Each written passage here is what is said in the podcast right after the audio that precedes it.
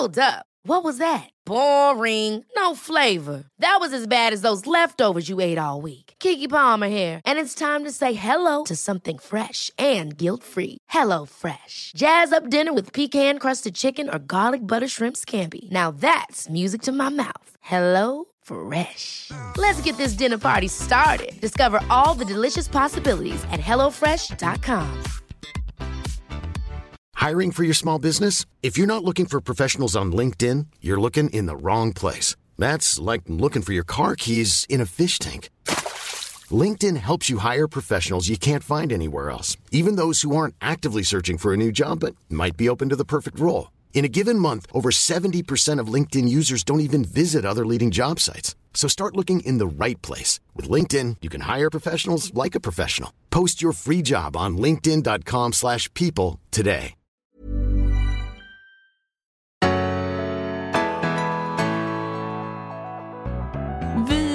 Varmt välkomna till dig som lyssnar. Du har kommit till Berätta alltid det här. Jag heter Frida Boysen. Och jag heter Tilda Boysen. Och idag gästas vi av Fannys förebilder. Jajamensan. det blev mitt namn. Ja, det blev ditt namn. Ja, nej men Fanny, du är ju välkänd tror jag för otroligt många. Du har precis släppt en bok som heter Skit samma filosofin. Precis.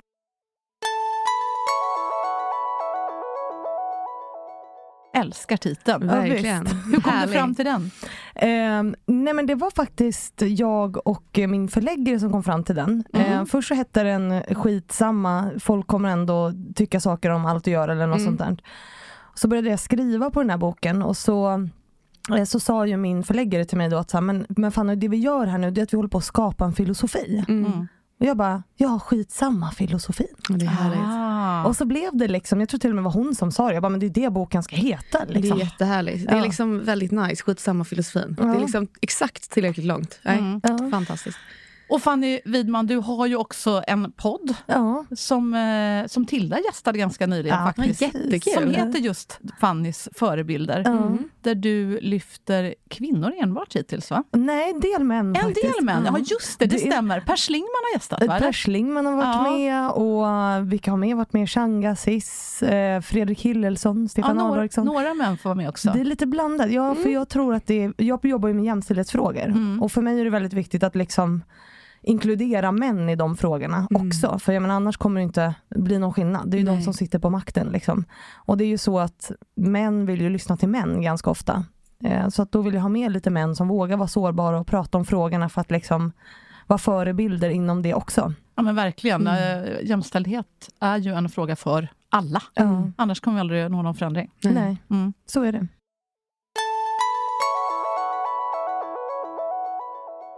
Fanny, i den här boken som du har skrivit så börjar du otroligt starkt. Ja. Du är 15 år gammal Ja. och mår inte jättebra. Kan, kan du berätta om den här scenen som, som öppnar boken, som jag blev så otroligt berörd av? Ja, jag kan, för du Tilde har ju en liknande Mm. historia.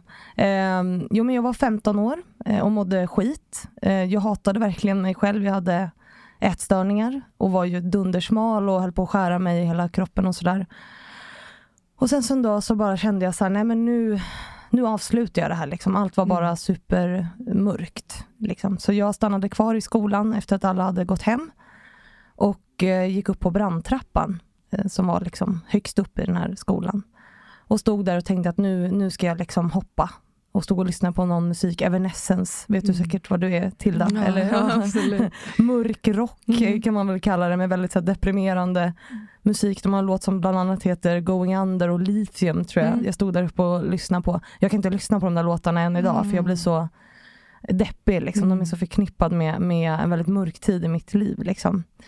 Eh, Men jag stod där uppe och skulle, skulle hoppa och sen så kom det ut en lärare ifrån skolan som såg mig. Eh, För de hade haft ett sent lärarmöte då. Så att eh, han började väl ropa på mig och liksom han väl in och få ner mig från den här brandtrappan. Ehm, och ja, det är det som är stå- alltså jag minns inte så mycket mer från dem. De kommer dit, kommer upp dit och liksom lockar in mig på något sätt. Eh, och jag har väl tänkt på det där efterhand att liksom jag hade ju chansen att hoppa där Mm. när han såg mig. Men jag gjorde inte det. Så det fanns väl något, någon typ av vilja kvar att leva. Kommer du ihåg du, om du tänkte någon särskild tanke när du stod där? Vad som flög genom huvudet? Det var bara tomt. Och jag tror också att jag kände otroligt mycket lättnad. Att så här, nu ska jag få avsluta det här. Liksom. Nu, eh, nu ska jag få lämna den här världen. För jag såg liksom inget, inget hopp. Allt var bara liksom mörkt. Någon form av Evanescence-värld med bara, bara mörker. Liksom. Usch vad hemskt och vad, otroligt viktigt att den där läraren kom. Mm. Eh, minns du vad, vad, vad läraren sa? Eller? Nej, men jag tror bara de försökte prata, det kom ju upp flera stycken Mm. så det blev ju en jättegrej. Liksom. Det kom ju upp fem, sex lärare liksom, från det här lärarmötet och jag var ganska nära en utav dem. Som liksom för mig var en förebild och en person som jag tydde mig väldigt mycket till, en kvinna. Så det var väl hon som framförallt gick ut på den här trappan och liksom bara kom nu Fanny, nu går vi in och de pratade väldigt lugnande med mig och sen så när de fick in mig så satt vi väl där i skolan liksom. Eh, och så fick jag åka till eh, psykakuten på Sankt Görans där de typ gjorde någon typ utav utvärdering. Så här, kommer hon åka hem och ta livet av sig nu? Nej, åk hem med din pappa liksom. Och så fick jag åka hem och så gick jag till skolan dagen efter. Eh, och sen hände inte så mycket mer än så. Eh, Det kände jag ju när jag läste eran bok, att det så här, samhället kanske inte riktigt har resurser för att hantera någon som, som mig. Nej. Liksom.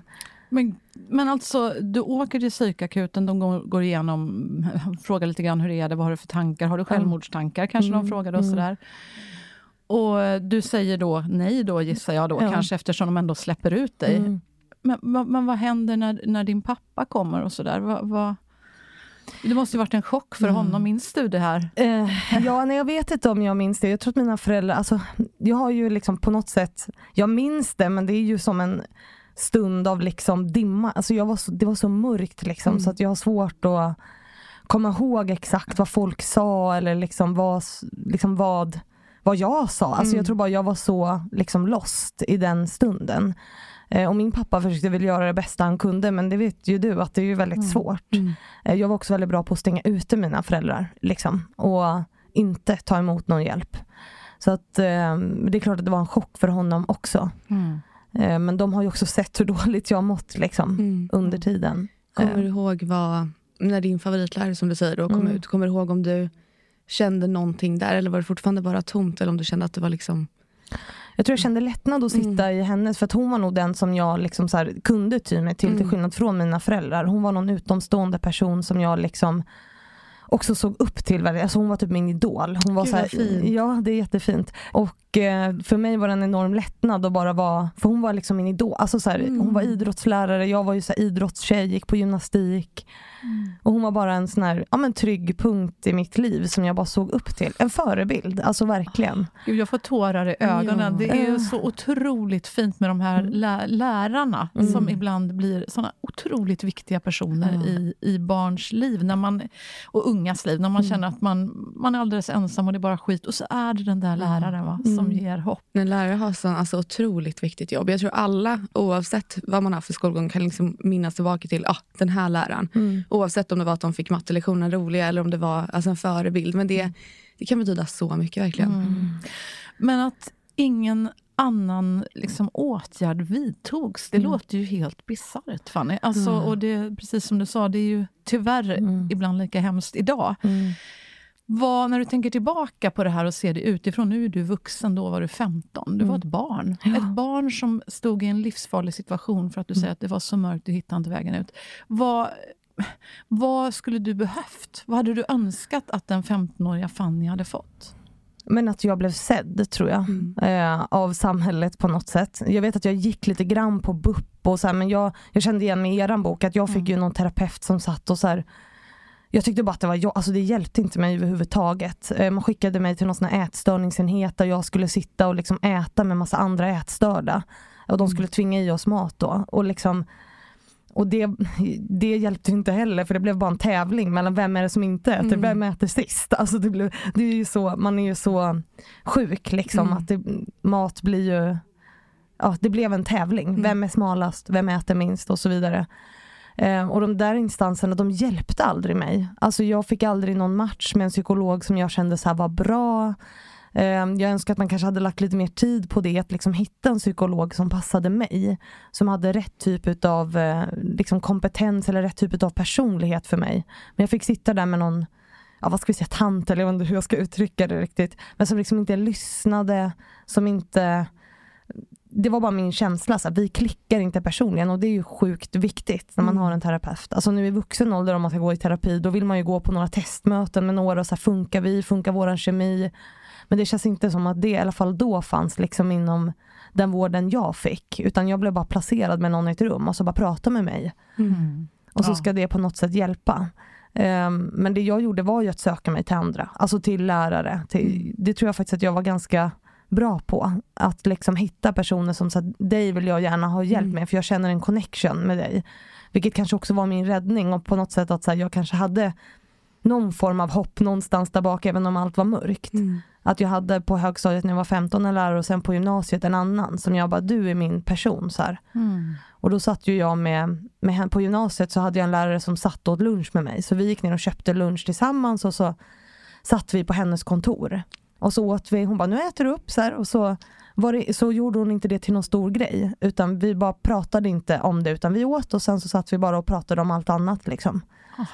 Wow, um, vilken människa. Oh, gud vad fint. Gud vad fint. Ja, för det är ju det med, med ätstörningar och ångest mm. överlag, att det går ju liksom över. Alltså så här, när man äter så får man ju så här, sinnessjuk ångest. Mm. Och sen så när man när man har liksom tränat på det några gånger och märkt att här, ångesten går ju faktiskt över och jag blir ju faktiskt inte jättetjock om jag äter det här utan jag kommer ju vara fin ändå. Mm. Alltså, och då, ju mer man tränar på det desto mer blir ångesten mm. lättare att hantera, den blir mindre och mindre och mindre. Och det är något jag hanterar fortfarande idag, så jag tror att det är svårt att bli helt frisk mm. från ätstörningar. Mm. Kanske också skönt, som du beskriver, att man bara kan sitta där och säga, nu äter du, och så mm. äter vi, och så skiter man i att prata mer om det. Liksom. Ja. Än det här du beskrev när du var på de här ätstörningscentren. När det blir, ja. För det är väldigt vanligt med ätstörning, att det blir, man blir väldigt tävlingsinriktad. Ja. Att det blir så här, men om man omger sig med andra som också är så här, ah, mm. men jag ska vara alltså mm. bäst på att vara ätstörd helt mm. enkelt. Mm. Så det är väldigt farligt i sig. Men är det någonting du har sett nu i efterhand som liksom har utlöst att du mådde så dåligt eller alla de här tankarna om dig? Jag har funderat på det jättemycket och det var också därför jag ville skriva min bok. I och med mm. att jag mm. fick en fråga från en, en man faktiskt som jag lunchar med titt som tätt som är väldigt duktig på jämställdhet och sådär.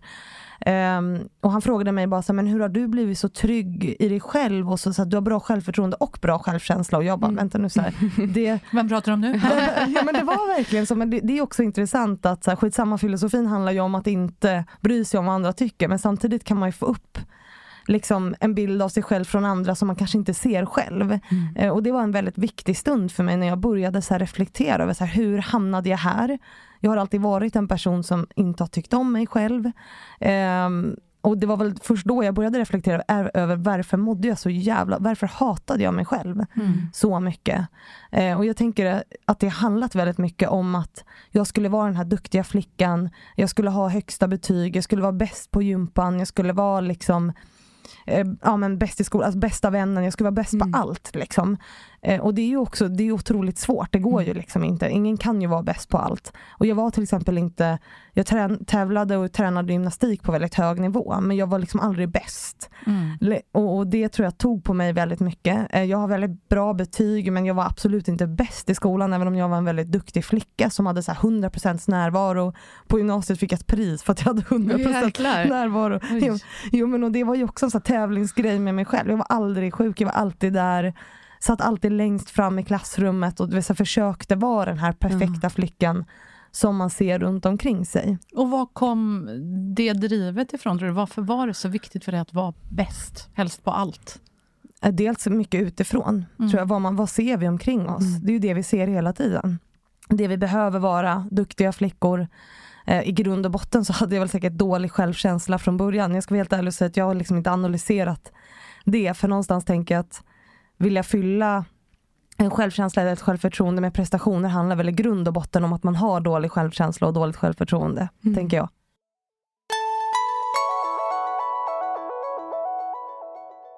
Jag tänkte, för du säger att du är väldigt hög nivå i gymnastik. Mm. Det är ju, nu har jag själv aldrig tävlat eller tränat gymnastik, men det är ju vad jag har hört av andra som har gjort det, en ganska intressant, ja, vad ska man säga, idrottsbas. Man ska säga. Det är mm. mycket mycket press, också väldigt mycket ätstörningar som mm. kommer därifrån. Mm. Har det Har det påverkat dig på något sätt? Det är såklart att det har gjort det. Och när du tävlar och tränar på så hög nivå, alltså vi hade styrketester, gör 100 situps, mm. alltså på raken.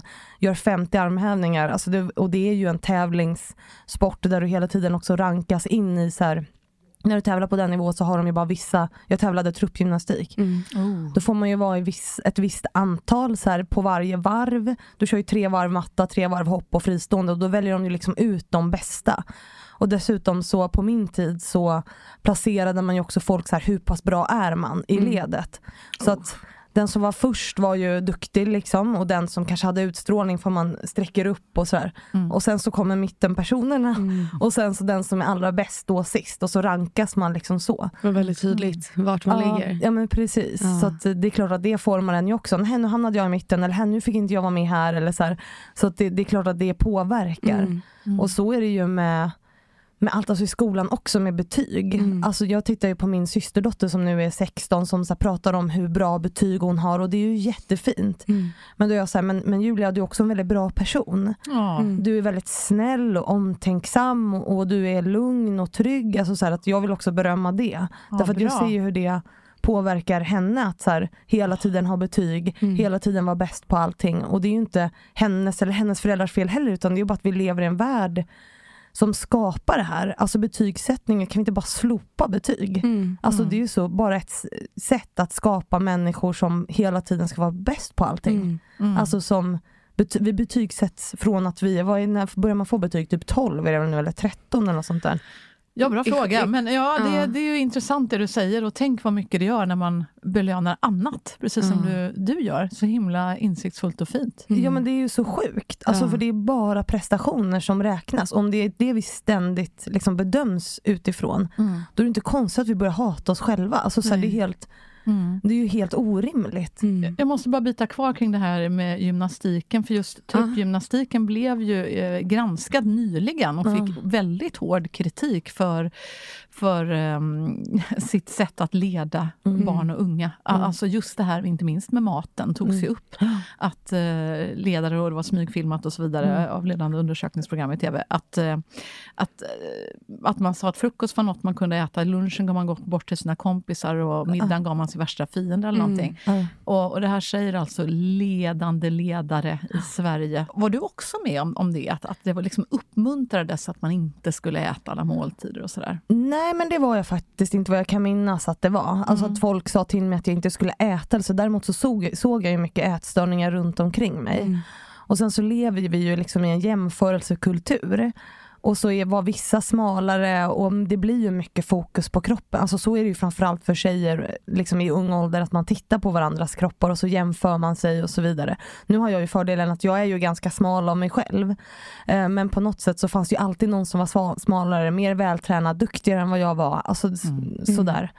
Så att, men jag kan inte minnas att jag hetsades att inte äta eller något sånt där. Men jag mm. såg det ju mycket kring mig. Mm. Alltså mina kompisar i, mm, i gymnastiken som inte åt, som inte ja, som liksom bantade mm. och vi var ju på något gymnastikläger i Portugal där liksom en tjej var så ätstörd så att hon liksom fick sitta och dricka näringsdrycker liksom, mm. för att hon inte åt. Alltså ändå tränade, alltså det är ju bara helt sjukt. Mm. Liksom. Verkligen, där tycker man ju att den personen borde ha fått hjälp och stöd på ett annat mm, vis, mm. kanske också bara än att få näringstryck för att gå upp just och prestera och, och sopa mm. hem den där medaljen eller vad, eller vad det nu var som var så viktigt med det där träningslägret. Mm. Ja. Just för, speciellt så gymnastik och typ ballett, mm. de är lite kända för Mm. Ja, men just det är så mycket fokus kring du måste se ut så här. Man måste också vara ganska vig och smal mm. och liten för att man ska klara allt det här. Då blir det en helt annan mm. kultur verkligen. Mm. Men så ska man också klämma i sig en sån här ja. liten gymnastikdräkt. Alltså det är ju inte, mm. det är inte kläder som är gynnsamma för någon som Nej, är lite större heller. Alltså man har ju såna tajta mm. dräkter och tights och liksom. Eh, och, alltså, man blir ju intalad att volter blir snyggare om man är lite smalare. Mm. Så här. Mm. Men det tycker jag är, alltså nu går jag ju mycket på gymnastiktävlingar med min systerdotter och tittar på henne och min systerson håller också på med gymnastik det jag tycker är positivt är att man ser eh, ändå några som är lite liksom större ur den mm. definitionen. Vilket jag tycker är väldigt uppfriskande mm. att de också får synas. Liksom, för det är det som krävs. Ja, men, jag. Precis, det blir ju bättre ska vi komma ihåg. Jag, som, jag har jobbat som chefredaktör i, i ja, decennier känns det som. mm. men jag, jag, ser ju de omslagen vi gjorde för alltså typ 15-20 år sedan. Då, mm. då var det ju otroligt mycket mer smalhets. Mm. Eh, och, och överhuvudtaget mycket mer um, ett ideal, skulle jag säga. Mm. En konformitet. Alltså det var ja, men, sällan personer av olika etniska bakgrunder på mm. omslagen. Mm. Också helt hemskt och mm. förkastligt egentligen när man ser det. Jag, jag skäms nu liksom och tänker så här, varför var vi inte bättre här? Mm. Uh, och, och, just att det var samma kroppsform på alla. Mm. Och det, usch, och, nej, fy. Och där tycker jag verkligen det händer någonting positivt, mm. inte minst med med den demokratisering vi ser av ordet, mm. att vi har flera personer som, som du, som har ställt dig upp för att börja driva din podd och mm. din fråga, och andra instagrammare som ställer sig upp och, och hyllar alla kroppar och så mm. vidare. Mm. Där, jag menar, kan nämna Stina Wolter och eh, Linda-Marie Nilsson och många mm. andra som, som just lyfter upp andra mm. och säger just det, alla storlekar är fina. Det gör ju en enorm skillnad. Ja, vi behöver ju normalisera ordet tjock. Liksom. Mm. Alltså, för det, det har ju blivit ett skällsord. Liksom. Ja, väldigt negativt laddad. Alltså jag har en mm. kompis som är tjock, eh, som heter Johanna, hon har också ett sånt kroppspositivt eh, konto, Curves in Clothes. Eh, och hon, hon är okej okay med att man säger tjock. Liksom. Mm. Eh, men jag har ändå alltid varit så jag har sagt så här, men du är ju tjock, men du är också en av de vackraste personerna som jag känner. Mm. Att jag ens måste addera det, alltså det är ju en en fuck, alltså det är ju en mindfuck, eller vad ska man säga? Ja. Liksom. Så nu är jag så här, nu, nu säger jag hej Johanna, så här, och där är en tjockis. Och så, mm. liksom, och så säger jag ingenting mer, för att det är ju inte fel att vara tjock, det är ju bara att vi har lagt in massa värderingar i det ordet. Mm. Um, och ja, det, det där är jätteintressant. Får mm. man säga tjock? Alltså smal säger väl... Mm. Jag, jag får lära mig av dig Tilda lite grann, mm. tror jag i alla fall. Mm. Rätta mig om jag har fel. Ja, att, att du har sagt ibland till mig, så här, men mamma, du behöver inte kommentera människors kroppar överhuvudtaget. Har du sagt det? Eller har ja, ja. ja. Det kan man ju förstås göra, för mm. ifall, ifall någon känner... Det, mm. vissa kanske känner att man, man inte känner sig fin när man är smal eller tjock, eller mm. vad man nu är för någonting. Så, så att undvika eh, att säga någonting om ens kropp kan man ju också göra. Ja, jag tycker det är ganska bra grundläge. Ja. Det är ju en drömvärld, ja. alltså där vi inte behöver det, där vi inte lägger in det i värderingen. Men tyvärr så gör vi ju det. Mm. Alltså omedvetet så lägger Absolut. vi in värdering. Så, ja, men den här personen är lite tjockare eller den här är lite smalare. Vi kanske inte säger det rätt mm, ut. Men vi ser det. Vi ser det. Mm. Men i en drömvärld så gör man ju inte det. Men, men det är därför jag tror precis som med kön, att man behöver dra, dra det till sin spets. Alltså mm. strukturerna till sin spets för att göra det synligt. Mm. Och därför säga tjock. Sen skulle inte jag gå och säga det till vem som helst. Utan Nej. nu gör jag det till Johanna för att säga, jag vet att det är okej. Mm. Det är inte så att jag skulle gå fram till någon som är lite större och bara, men du är ju tjock. alltså, alltså, därför att jag vet att det kan vara laddat. Mm. Men, men eh, det är ju som att när de här kroppsaktivisterna behöver lägga ut ett inlägg på Instagram eller när de gör det. Så här, här står jag och är tjock till exempel mm. och så mm. behöver de benämna det. Men det behöver inte jag. Jag behöver inte lägga ut ett inlägg och bara här står jag och är smal. Mm. Alltså förstå, så det är ju, jag mm. tänker att man behöver normalisera det ordet. Ja, liksom.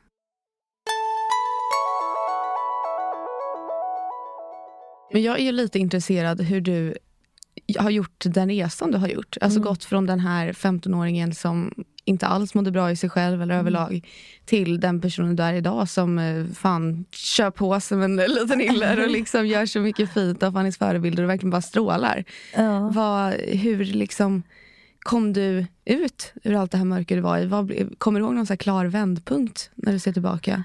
Ja, det var dels när jag fick den här frågan av den här mannen. Ja. Men det som hände mig var ju att jag hade ju ett jättemörker med ätstörningar, självskadebeteende och sådär. Sen ersatte jag ju det med ett annat självskadebeteende egentligen, vilket ju var perfektionism. Liksom, mm. Där jag hela tiden försökte vara perfekt och liksom bedömde mig själv. Alltså mina prestationer var jag. Det fanns mm. inget som var bra med mig som person utan det var ju bara hur bra jag presterade på jobbet hur eh, liksom, bra karriär gör jag, alltså allt var liksom utifrån, eh, inte inifrån mm. mig själv. Och så när jag fick den där frågan från den här mannen så, så började jag reflektera, och så här, men hur har jag hamnat där jag är nu då? Eh, därför att jag tror att det har varit en resa som har skett egentligen helt, jag är väldigt tacksam över det, men det har skett helt ofrivilligt utan jag ens har tänkt på det själv och det har ju varit min podd. Alltså, mm när jag började, för den har ju varit en resa som inte bara lärt mig mycket om min omvärld och liksom jämställdhet utan som också har gjort att jag på något sätt har släppt mig själv och mitt eget ego väldigt mycket. Mm. Om den podden liksom startade ur syftet att jag insåg att jag som kvinna inte kan göra karriär. Jag har inte samma förutsättningar som mina manliga kollegor för jag blir förminskad, jag blir utsatt för sexism. Alltså, mina kunder vill gå på dejt med mig, de raggar på mig. Det var jättesvårt för mig att hantera det. Så mm. jag ville bara lära mig att navigera. Så här. Hur gör jag när jag blir satt i lilla gumman-facket? Eller hur hanterar jag när mina kunder så här under ytan hela tiden lägger sexistiska kommentarer eller raggar på mig med lite subtilt sådär. Mm. För att jag ville göra karriär, det var liksom mitt mål. Och det var där det startade. Det var ju väldigt själviskt från början. Alltså det handlade ju om mig. Och hur kan jag lyckas? Och så kanske någon, annan också vill lära sig det. Liksom. Mm. Sen när jag började prata med massa kvinnor så insåg jag att det kanske inte är mig det är fel på. Utan det kanske är så att vi lever i en värld som liksom är riggad för att kvinnor ska misslyckas från början. För det är svårt att göra rätt. För på något sätt som kvinna så är man ju alltid fel. Mm. Um, och då ändrades ju mitt fokus från att så här, jag ville lyckas till att jag ville förändra en struktur som liksom gör att jag ens behöver tänka så. Och någonstans där tror jag att det kom en vändpunkt för mig. Mm. Att jag liksom fick ett högre syfte. Att förändra världen, förändra den här mm. strukturen.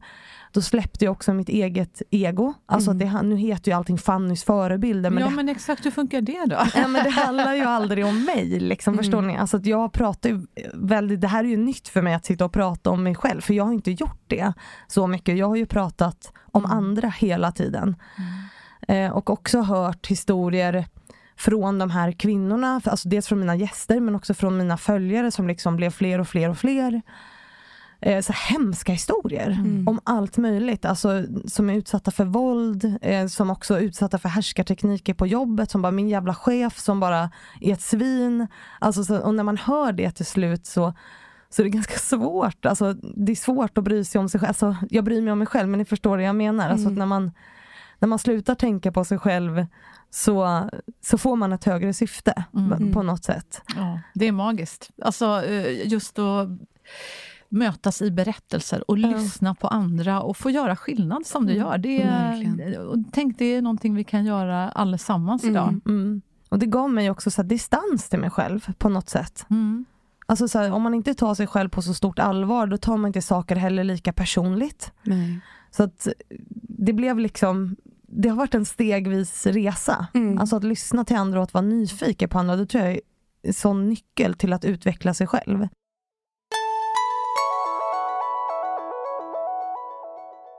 En annan sak som du gör med ditt berättande, det är ju att eh, använda humor. Ja. Eh, hur, hur viktigt har det varit eh, för dig? Superviktigt. Alltså inte, inte bara för mig själv, att det blir mycket roligare att driva frågor med lite humor, utan det har också gjort att folk har lyssnat på ett helt annat sätt. Mm. Och kanske framförallt män har eh, lyssnat, för att skrattet fastnar ju lite i halsen. Alltså jag använder humor i form av att jag vänder på retoriken och sätter mitt alter ego Anders i situationer som kvinnor hamnar i och att det då blir helt sjukt. Att mm. så här, mm. men så här, det här hade ju inte hänt en man eller det hade vi inte sagt om en man och så vidare. Och så skrattar man och så bara, fast vänta det här är ju inte kul. Nej, alltså, nej. Och det har ju gjort att folk, och framförallt män, vilket jag är väldigt glad för, eh, bara såhär, men oj jag har inte sett det så här innan. Jag har Nej. inte sett de här sakerna.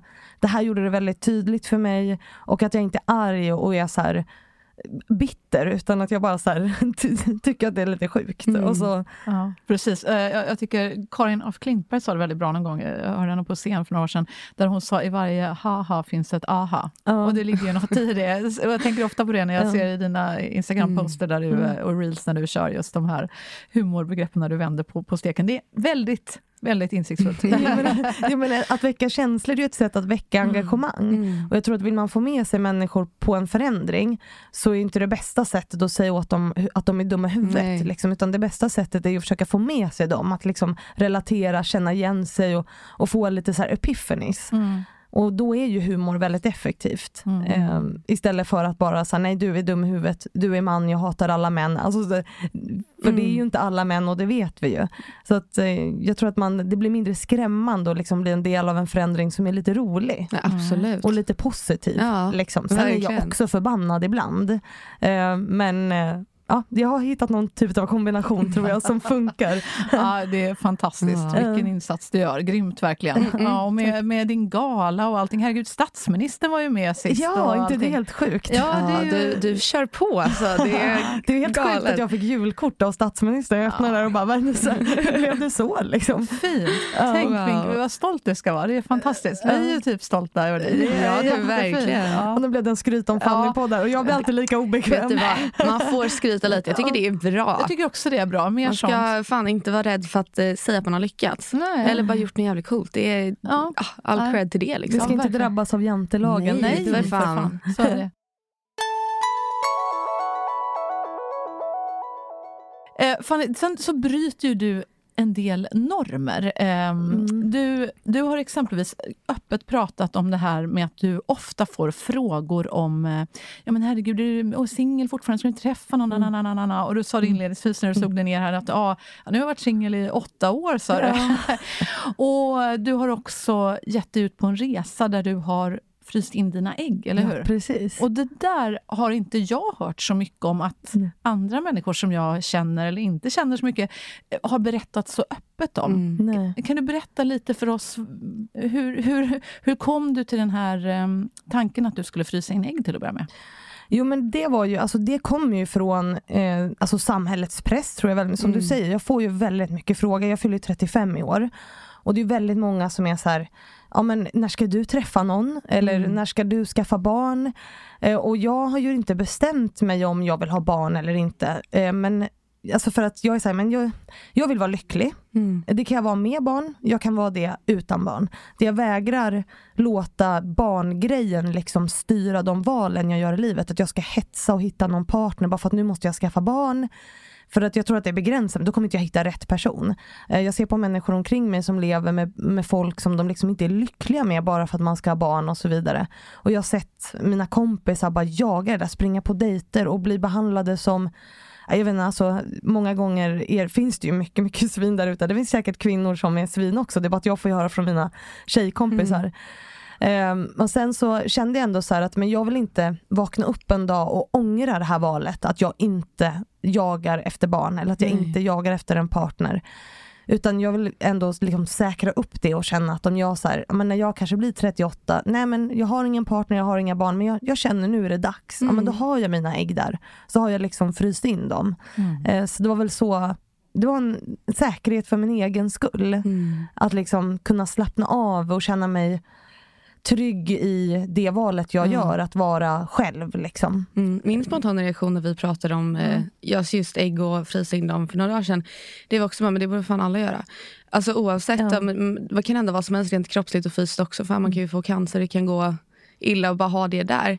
Och sen så vet jag att min lärare i gymnasiet, hon eh, gjorde inseminering på sig själv och blev, eh, inte på sig själv gjorde hon väl knappast men eh, Ja, nej, men Ja, jag- skitsamma, det är ord. Alltså, det är därför det är en sån bra Ja. filosofi. Nej, men fall, hon valde helt enkelt att hon ville skaffa barn och hon har liksom ingen partner för det. Men det är också just att man kanske inte behöver, för det känns som samtidigt så jävla barnfixerat liksom att det måste på något sätt ha barn för att ha ett syfte ibland.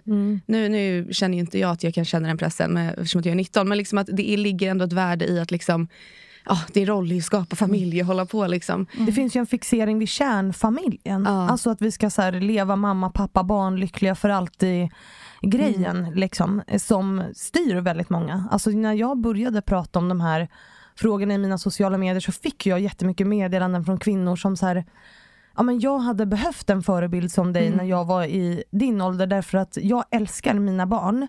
Men jag ångrar att jag skaffade mina barn när jag gjorde det. Därför att man har gjort det bara för att det är det som förväntas av mig. Nu, nu har jag gjort karriär så nu är det dags för barn. Och nu har vi den här lägenheten så nu ska vi bara skaffa, alltså man inte liksom gör det för att man har en barnlängtan eller så här, och nu är det Alltså så här, jag vill verkligen ha ett barn, utan bara så här, det är det som ska... Är Samhällets normer som styr mer än ens egna vilja kanske. Ja, men Pressen precis. på hur det ska vara. Ja, och hur många kvinnor som får den pressen som jag får också. Som bara, jag är så Ja. jäkla trött på det här. Ja. Och höra hela tiden, om jag träffar någon eller skaffar barn eller så, man blir ju Mm. knäpp i huvudet. Verkligen.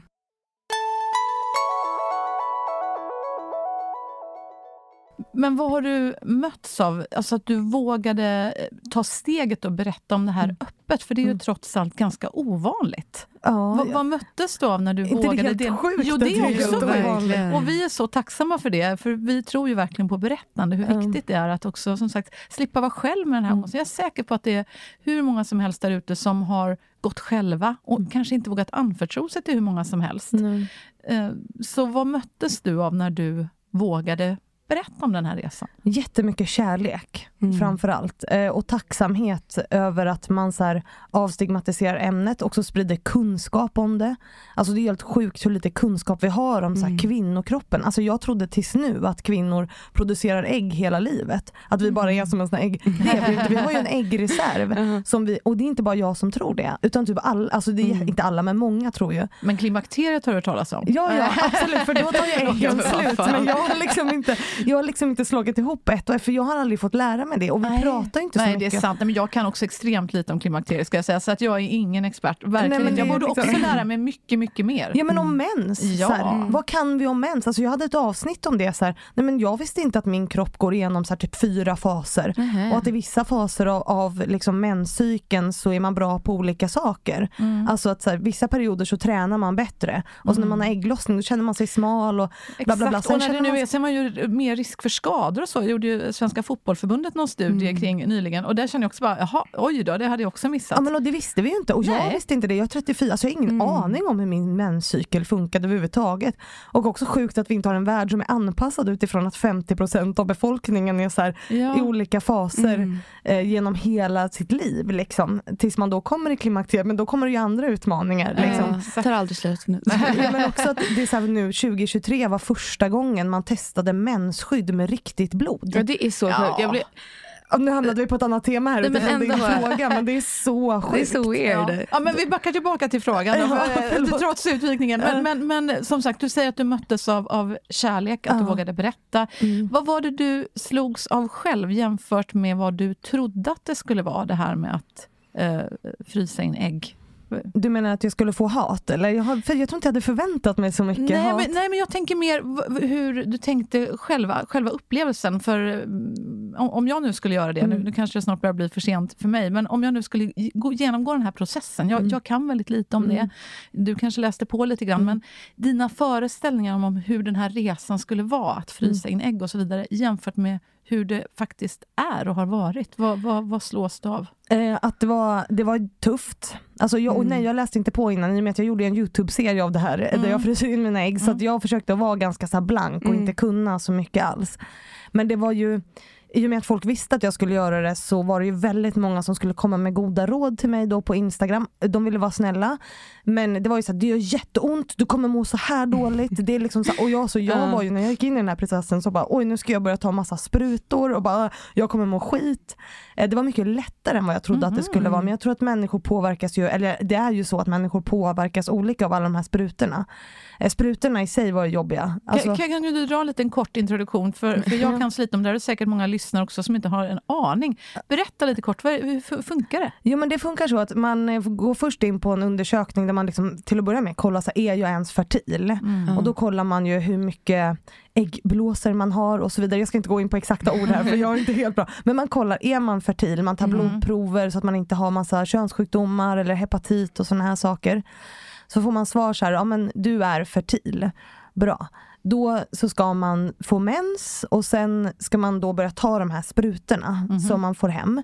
Ehm, och då tar man först en spruta som gör att du producerar massa äggblåsor. Mm. Sen i varje äggblåsa kan du ju ha ett visst antal ägg. Det vet man ju inte förrän man plockar ut dem. Mm. Men, men då vill man ju att kroppen börjar producera äggblåsor. Mm. Och när man har börjat ta de här sprutorna så får man åka in på en gynundersökning efter några dagar, jag tror det var typ tre dagar. Eh, för att kolla så här, hur många äggblåsor har du nu? Går det enligt processen? Jajamän, det ser bra ut. Eh, och sen så då får man börja ta en spruta som gör att du inte släpper de här äggen för det är kroppens respons. Att när du producerar massa äggblåsor så ska ju, ska ju mm. de ut liksom, och befruktas. Mm. Så då börjar du ta två sprutor. Och sen så åker du in på en till undersökning och så kollar du hur många äggblåsor har du nu Och sen bestämmer man ett datum, så här, nu ska vi ta ut äggen. Mm. Och sen åker man in och tar ut äggen. Väldigt förenklat. Eh, mm. Eh, för det är ju jättemycket som händer i kroppen och så vidare. Men, eh, men... Och, och, blir man sövd? Gör det ont? Eh, ja, det gör ont. Eh, mm. man blir inte sövd, utan man är vaken. Eh, för mig så var det också, för mig gick det ju inget bra. De fick ju bara ut några mm. ägg, varav två var bra. Så jag måste göra om det nu i sommar igen. Oj. Och min rekommendation är att göra det när man har tid. För du kan ju inte bestämma själv. Så här, nu gör, utan det är utifrån så här, menscykeln och sen hur kroppen svarar på all medicin. Men det som hände med mig var att jag fick ägglossning samma dag som jag skulle in och ut. Så jag hade ju jätteont när jag åkte in. Mm. Alltså jag kunde inte liksom gå. För att, du, vet, du har ju så mycket ägg. Vissa blir ju helt uppsvällda för att det ligger så mycket ägg i magen. Liksom, som bara växer. För uh. det är ju det du gör. Oj. Ja, det, det låter obehagligt. Och för vissa är det ju det. Men för mig var det mest ont den dagen. Uh. Eh, men sen så åker man in, då tar man någon, dels någon lugnande på morgonen som är lite så, så att du, du är lugn och skön. Mm. Liksom, jag märkte inte så mycket av det. Jag hade typ, kändes lite som att jag hade druckit ett glas vin kanske. Mm. Alltså så. Eh, men sen så sätter de ju eh, en sån här kanyl i handen så att du får intravenöst och under ingreppet så får du också lugnande och morfin. För att det gör ju ont. Alltså det var ju mm. inte skönt. Då går de in och upp och plockar ut då på något vis? Ja, då går de in och så spräcker de hål på de här äggblåsorna så det kommer ut som att ha vätska. Och de går in vaginalt då så mm. det ligger en sån här ja. gynstol och så bara sticker de hål på de här blåsorna och så tar de ut äggen. Och sen så kollar man status på dem och så fryser man in de som är bra. Ja men precis. Ja. Mm. För då ser man ju status på dem då, men det gör man först. De sa till mig, vi fick ut sju ägg tror jag eller någonting. Mm. Och sen måste de ju undersöka dem mm. och så fick jag svar då att bara två var bra. Mm. Hur många vill man ha i, i, i förvaret då? Ganska många. Jaha. Alltså, ja, så att det... Hur, vad, vad rekommenderas? Oj, jag tror att de sa om, om du har typ, jag ska inte ta gift på det här. Nej, men, för, nypa salt. Om du har typ 20 ägg så är det 80 chans eller något att du Aha, om, du, så om du befruktar 20 ägg så har du en chans att du får bara ungefär. Mm. Alltså, jag tror att det är okay. så. Men som sagt, alltså, ingen får ta mig på orden. Mm. Två är väldigt lite. Alltså, mm. De flesta gör det ju flera gånger. Um, men det är ju dyrt. Alltså, Det mm. kostar ju typ 50 000 oh, att göra um, ingreppet och då medicinen kostar ju 10 000. Så totalt, där jag gjorde, ungefär 50 000 mm. per gång. Liksom. För det är ju inte subventionerat när du gör det, alltså när du gör vad det kallas då som social freezing som mig. Jag, jag fryser in bara för att säkra upp. Så mm. Sen kan du ju få alltså fertilitets, alltså när du, när du inte är särskilt fertil och sådär så är det ju mm. Andra regler som gäller. Ja, just det, om det är som en mer sjukdomstillstånd eller något sånt Ja, men precis. Man, om du mm. gör IVF och måste göra det. Mm. Liksom. Mm. Um. Oj, ja, vilken resa. Uh, är, det, är det någonting mer du kan uh, tipsa om ifall det är någon som funderar på det. Jag tänker också på, på, den, på den psykiska hälsan under, under hela den här eh, processen. Hur, mm. hur var den för dig? Um, nej men det, det gick bra. Jag, ja. jag kände mig, men det var tufft att ta de här sprutorna. Alltså, ja. Då känner man lite, men då måste man bara motivera sig, så här, varför gör jag det här? Mm. Så jag tror att är det en process man ska ge sig in i så ska man nog vara bestämd att så här, jag gör det här av en anledning. För då blir det också lättare att motivera sig själv och bara stå och sticka sig ja. själv i magen liksom, två, med två sprutor. Alltså det är ju inte jätteroligt. Man känner Nej. sig som en nåldyna. Och jag har ju inget underhudsfett heller vilket gör att för mig är det ganska lätt att träffa nerver och så här. Alltså för att det ligger så ytligt på mig. Mm. Så, så att eh, det gjorde ont några gånger och jag skrek rätt ut. Så, aj, du vet. Men ja. det är ju en, det är en process ja. som är jobbig. Eh, och sen, men sen vet jag att väldigt många blir påverkade av hormonerna. Mm. Alltså att man blir deppig och mår dåligt och får så fysiska problem. Liksom. Men jag hade väl tur att jag drabbades inte så mycket av det. Liksom, utan jag, för mig gick det utöver sprutorna väldigt smärtfritt. Så. Ja, du är ju en enorm förebild på så många sätt och når fina framgångar hela tiden. Mm de gånger som du känner att du har en dålig dag och en dipp, det har vi ju alla. Mm. Vem, vem ringer du då för stöd? Um, en av mina bästa kompisar, Elin Ribier, ringer nog. Mm. Eller Camilla Wagner är också väldigt ja. nära. Ja, henne känner ju du också. Ja, Hon är ju min, människa. Alltså jag har olika vänner till olika saker. Mm. Ah, bra tips. Ja, sen är jag, jag är ju väldigt nära min granne också. Mm, vi har blivit bästisar. Gud vad härligt att vara Vi nära passar varandras hundar och sådär. Mm. Så då kan jag vara så här, kan jag komma upp eller kan du komma ner eller kan vi bara ta ett glas vin? Eller så. Vad mysigt. Vi har blivit som ett gift par. Fint. Ja. Jag, jag tänker att det är en av fördelarna med att vara singel. Ja. Alltså, nu var det en jädra massa år sedan jag var singel senast, mm. men jag minns ju hur, hur jag då blev ännu bättre på att ha nära vänskapsrelationer. Ibland kan jag mm. ibland förbanna mig själv att, att mina vänner, att jag ger mina vänskaper för lite tid. Mm. Och så ibland kommer jag på det och så uh, kanske vi pratar om det, jag och mina bästa kompisar, och så gråter vi lite och blir förbannade på att nu jädrar ska vi ta tag i det Och så blir man bättre. Men relationer är ju sjukt viktiga och sen så går ju de i faser i olika delar av livet. Jag tror också att det är väldigt skönt att landa i en acceptans kring det. Liksom. Mm. Att säga, nej men just nu så kanske inte jag hör så mycket med min bästa kompis Petra som jag har känt hela mitt liv. Så här. Men, men det gör liksom ingenting utan vi hörs sen mm. och då är det samma sak igen. Så jag tänker att alla relationer går också igenom olika faser. Mm. Mm. Verkligen. Ja, så är det. Skitsamma, filosofin måste vi prata lite mer om också. Ja, för det, det, det, det, är man ju sugen på. Jag har ju läst boken, den var eh, magisk. Jag tycker mm. så mycket bra tips. Det börjar som sagt var otroligt starkt. Ja, du, du älskar den också. Och sen så kommer ju eh, man till själva skitsamma filosofin. Ska du tisa de som inte har läst boken lite grann? Eh, du har ju en, en, ett rad, det är verkligen som ett manifest. Ja. ja. kan, kan, du, kan du tipsa om några favoriter ur manifestet? Alltså det som är grunden i skitsamma filosofin, för det kan ju låta lite som att så här, nu ska vi gå runt och peka finger till världen. Jag pekar ju också finger på baksidan av min, mm. av min bok. Som att det, liksom det är härligt. men, men, det handlar inte om det utan det handlar ju i grund och botten om att så här, bry sig om det som är viktigt för en på riktigt. Så mm. att man mm. liksom kan lägga energi på rätt saker. Mm. För när vi gör det så så är det också lättare vad, att skita i vad folk tycker om det. Mm.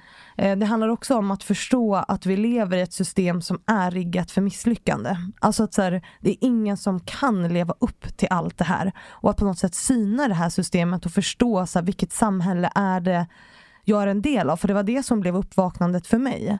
Att förstå att så här, men det spelar ingen roll vilket rum jag än går in i så kommer någon att döma mig. Någon kommer att tänka mm. något om mig. Om jag gör det här så kommer någon bli arg. Om jag inte gör det så kommer någon annan bli arg. Så det spelar liksom ingen roll. Mm. Därför är det viktigare att jag gör det som känns rätt för mig mm. och det som är viktigt för mig på riktigt. Mm. Um, det är väl det som liksom är grunden i skitsamma filosofin på ja, något sätt. Ja, det är väldigt vist. Ja, jag, jag älskar Jag brukar också tänka så här, men vad är det värsta som kan hända? Och bara så här, man kan inte vara älskad av alla. So nej, what? Nej, ja, men verkligen. Så verkligen. Och jag ja. brukar trösta mig själv med det när man också står ibland, eh, som du också gör Fanny, på mm. stora scener, och du också Tilda, mm. inför massor av folk. Det är precis som du säger, man vet ju det. Det är säkert ganska många som sitter här inne och tänker, mm. var, varför ska jag sitta här och lyssna på den där människan? Herregud. Och hur ser hon ut? Och herregud, hon har inte färgat håret ordentligt. Nej, jag, jag kommer ihåg mammas kollegor klagade på första gången jag hade en sån här bildbyline i tidningen för tusen år sedan för att, att jag skelade lite, för ibland gör jag det på bilder. Och de liksom mobbade mamma för att jag skelade. Vilka bitches! Och att jag var så ful i håret Nej. i TV. Hur kunde jag sitta i TV och så var så ful i håret? Och, jag tycker alltid att du är jättefin. Och det är ovanligt att man, man får höra. Men de sa mm. faktiskt då till min mamma i och för sig, rätt ut vad de satt och tänkte. Taskmörtar. Ja. Men det där brukar man inte få höra, men där fick jag faktiskt höra det. Men, men mm. så är det. Och, och då har man ändå kraften, som du konstaterar så klokt i den här boken, man kan faktiskt välja att skita i det. Mm. Man kan också välja vad man lägger sin energi på. Mm. Ja. Alltså det är också lite, och det är också lättare när man börjar fundera över så här, vilka värderingar har jag i mm. mitt liv? Alltså vad, vad är viktigt för mig? Men det är inte så många som sätter sig ner och bara, vilka är mina värderingar? Det är inte lätt att göra det när vi lever i en värld som är så baserad på prestationer. Nej. Alltså när det, när det bara handlar om så här, vilken titel har jag på jobbet? Hur mycket pengar tjänar jag? Hur smal är jag? Eller liksom det, För det är mm. det vi värderas utifrån hela tiden. Och så lever vi i en värld med självutvecklingsböcker som så alltid påminner om oss, oss, om hur vi kan bli lite bättre. Mm. Det gör det ju otroligt svårt att stanna upp och bara okej okay, men vilka är mina värderingar? Mm. Vad är viktigt för mig och vad ska bestämma det? Mm. Vi tror att vi har fria val, det har vi ju inte. Alltså så här, hur fritt är valet egentligen? Alltså, mm. Om man funderar ja. Men, har vi inte fria val? Alltså jag tror att vi tror att vi har fria val, men många av de val vi gör är ju styrda utifrån det här systemet. Alltså barn är ett jättebra exempel på det. Att så här, nej men vi, jag skaffar barn fast jag egentligen kanske inte vill. Mm. För att vi inte funderar på, är det viktigt för mig på riktigt att jag skaffar barn nu? Eller att jag träffar en partner för att tvåsamhet premieras i vårt samhälle, både juridiskt, ekonomiskt utifrån liksom hur folk ser på så är tvåsamhet jag sticker ju ut för att jag är singel. Alltså, och gör ju det aktiva valet. Och samtidigt så är det ju så många singlar, inte minst i Stockholm, en av ja. världens singeltätaste eller vad heter det, städer. Och, ja. Så det är ju konstigt. Egentligen ja. är det så normbrytande, eller bara tror vi att det är det? Jag menar, hur många ensamhushåll är det i Stockholm? Det är, det är väl oerhört många. Ja, jag har räknat det många gånger. Nu har jag inte räknat det senaste året, men jag vet att det är det sjukt många. Mm. Det är singeltätt, men juridiskt och du vet, ekonomiskt så mm. gynnas man ju av att ha en partner. Mm. Eh, och samma med liksom vilka jobb vi väljer. Alltså hur många går inte till jobbet och bara hatar det? Mm. Alltså så här, bara för att man har en fin titel eller tjänar mycket ja, pengar. Absolut. Och hur mycket vi definierar eh, varandra utifrån just jobb. Vad mm. gör du nu? Vad är det mm. du jobbar med? Precis som du var så noggrann med att säga till mm. din systerdotter att ja, jättekul med dina betyg, men du är också en väldigt fin människa. Du är väldigt snäll. Att vi så lätt snöar in oss på fel saker. Men, men vi hamnar där direkt. Och då är det ju så, alltså då är ju inte, vi tror ju att vi väljer själva, men gör vi verkligen det? Alltså jag har inte gjort det i alla fall. Alltså det, det var ju det som blev uppvaknandet för mig. Att så här, men det, mycket av det jag har gjort genom hela mitt liv, alla jobb jag har valt, vad jag gör på dagarna, vad jag gör på fritiden, vem jag dejtar. Alltså det har bara varit styrt utifrån liksom hur världen ska se på mig. Mm. Inte för att jag själv egentligen har velat det, jag har ju trott det.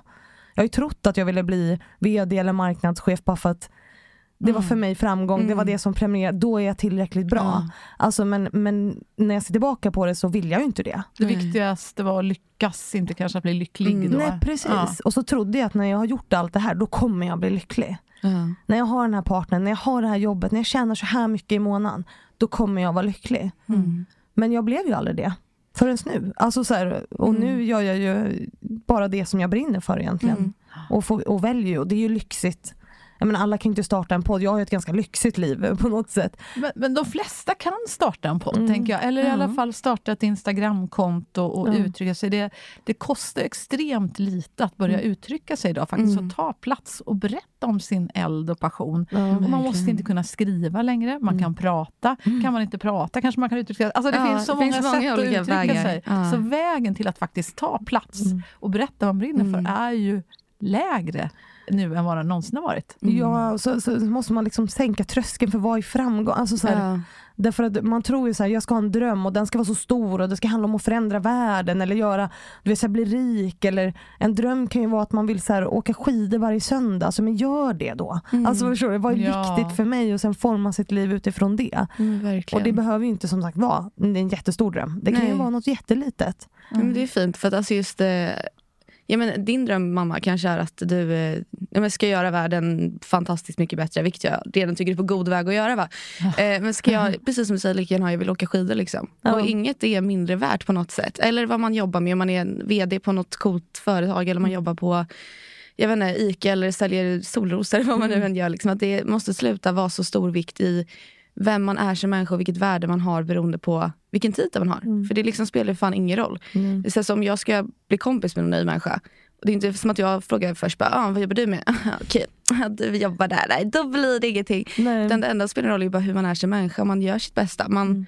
ja, men, vill bara vara genuin, man försöker, man, man kör. Det är ju mm. det som faktiskt spelar roll. Mm. Men och det låter ju så självklart. Men mm. jag tror inte, alltså, mycket av det jag skriver om i min bok är ju så självklart. Mm. Men, men, jag, men jag tror, jag vet att man inte går runt och tänker på det. Jag tror att det är så många som går runt och mår skit utan att typ veta om det själva. Mm. Alltså, för så var det för mig och jag tror att det är så för så sjukt många. Mm. Mm. Och vad, vad, skulle du tipsa om då är, är de viktigaste frågorna att börja ställa sig själv mm. för att få till den där skillnaden i sitt liv och börja göra val utifrån vad man faktiskt mår bra av och blir lycklig av istället för att göra val som uppfyller någon slags myt om hur det ska vara och hur mm. man ska vara. Alltså jag tror att det handlar så sjukt mycket om magkänsla och det är så himla dumt ord på något för det är också styrt av våra värderingar. Alltså mm. våra magkänsla är också väldigt mm. styrd. Man säger jag väljer efter magkänsla men den är också formad utifrån eh, tidigare erfarenheter. Men jag tror att man behöver sätta sig ner och ge sig tiden att känna så här. Mm. Hur känns det här på riktigt? Känns det rätt? Känns det fel? Alltså alla stå, inte om vi ska köpa mjölk, men så här, mm. ska jag byta jobb? Mm. Vad får det här mig att känna? Mm. Och varför? Alltså jag tror att vi alltid måste ställa oss frågan varför en extra gång eh, när vi gör saker, eh, oavsett vad det handlar om. Mm. Det är väl mitt, så här, för det gör vi inte så ofta. Mm. Att vi liksom frågar oss varför gör jag det här? Mm.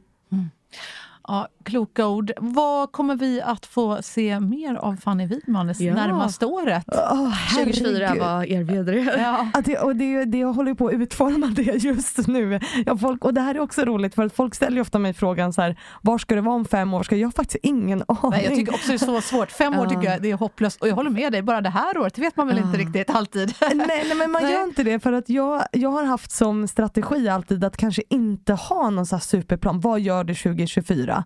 Utan sen nej, jag tar väl mig dit vägen leder mig på något sätt. För mm. det är det mm. som har varit min framgång so far, att jag bara hippet happar lite. Det, det, kan vara lite stressande för en själv när man inte riktigt har koll när man är egenföretagare. Eller koll har jag ju, men liksom att man är men jag tror man missar så mycket längs vägen om man hela tiden är så fokuserad på vart ska jag? Mm. Att man liksom inte ser det här som händer i periferin. Eh, de människorna som man stöter på och liksom de möjligheter som finns mm. som man kan ta. För man, jag tror att man missar sjukt mycket av det mm. om man är för fokuserad. Så det låter mm. som att du kommer att fortsätta att vara i nuet då? och fortsätta att... fånga tillfällena och känslan som kommer till dig? Ja men precis. Och fortsätta ställa frågan då, vad ja. mår jag bra av och varför? Ja, och varför, varför är det så här? Tänk att ett barn ställer ju den frågan flera hundra gånger om dagen när de är små. Ja, varför, varför, är, varför? varför, är bordet hårt? Varför är himlen blå? Så någonstans mm. så slutar vi med det för att vi tror så att vi har fattat vår omvärld och det är ju så dumt. Alltså mm. Det var en av de viktigaste lärdomarna min, både faktiskt min mamma och pappa sa till mig. Mm. Sluta aldrig fråga. Fortsätt fråga. Och det tycker jag det är så himla bra medskick det du ger också. Ja men nyfikenhet ja. är ju, för det var ju det som var grunden i min bok, att så här, hur nyfikenhet kan lära oss om oss själva. Liksom. Mm. Och andra. Ja, men och, och, andra. hela, hela vår värld. Ja. ja men därför att vi är så formade formade av våran värld. Eh, och nyfikenhet, om vi lär, lär, oss nya saker så bygger vi också om våra liksom, nervbanor i hjärnan så att vi kan se andra saker, så att vi kan hitta vad som är viktigt för oss. Så att, vi liksom, så att nyfikenhet är på något sätt grunden i att hitta sina egna värderingar och att lyssna till andra. Mm. Alltså, för det är ju, om man bara går runt i sin egen bubbla och är så här, nej men då, då kommer jag ju aldrig upptäcka något nytt eller förstå vad är viktigt för mig. Mm. Och Världen också, blir roligare när man är nyfiken. ja men också prata med människor ja. som inte håller med en. Mm, alltså, så här, jag har haft samtal i min podd med människor som så här, vi är ju milslångt ifrån varandra värderingsmässigt. Men det är också de jag har lärt mig av. För då mm. blir jag så här, Ja, nej men jag känner nog ändå att jag mm. står ganska bra i mina värderingar. Alltså att det liksom är ja. Men, men fint också att just våga ändå lyssna. Att mm. inte bara kategoriskt avbryta och vara, utan öppna upp ändå för att försöka förstå den andra mm. människan. Aktivt lyssnande, det är ju en mm. övningssak. Mm. Att liksom sitta ner och bara lyssna till någon annan. Och det mm. gör ju också att vi växer som människor. Mm. Att man, när man lyssnar till andra. Och också människor som blir lyssnade till växer ju också. Det finns ju något otroligt fint i det. Mm. Att ta sig den tiden. Mm. Ja, vi vill verkligen tacka dig Fanny ja, för allt vi får lyssna på som du gör. Och vi vill verkligen rekommendera dig som lyssnar till den här podden, in om du har, mot förmodan, missat Fannys förebilder, in och lyssna på, på denna fantastiska podd som vi, vi älskar. Och, Tack Fanny, tack ja. Tilda. Och tack mamma. Och tack Frida. tack Tilda. Tack ja, och, och Flisan ja, som har varit med under den här podden. Inte sagt så mycket men bidragit med mm. så mycket kärlek och gos och närhet ser vi till Fanny också. Och gör att matte är väldigt varm för hon är som en liten kamin. Så.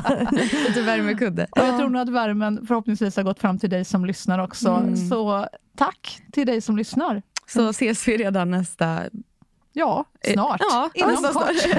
Ni har inte heller någon plan. Nej, nej, vi får se. Vi är snart tillbaka. ja, precis. Och tack Fanny, hoppas att vi ses eh, så och hörs snart igen. Ja, tack.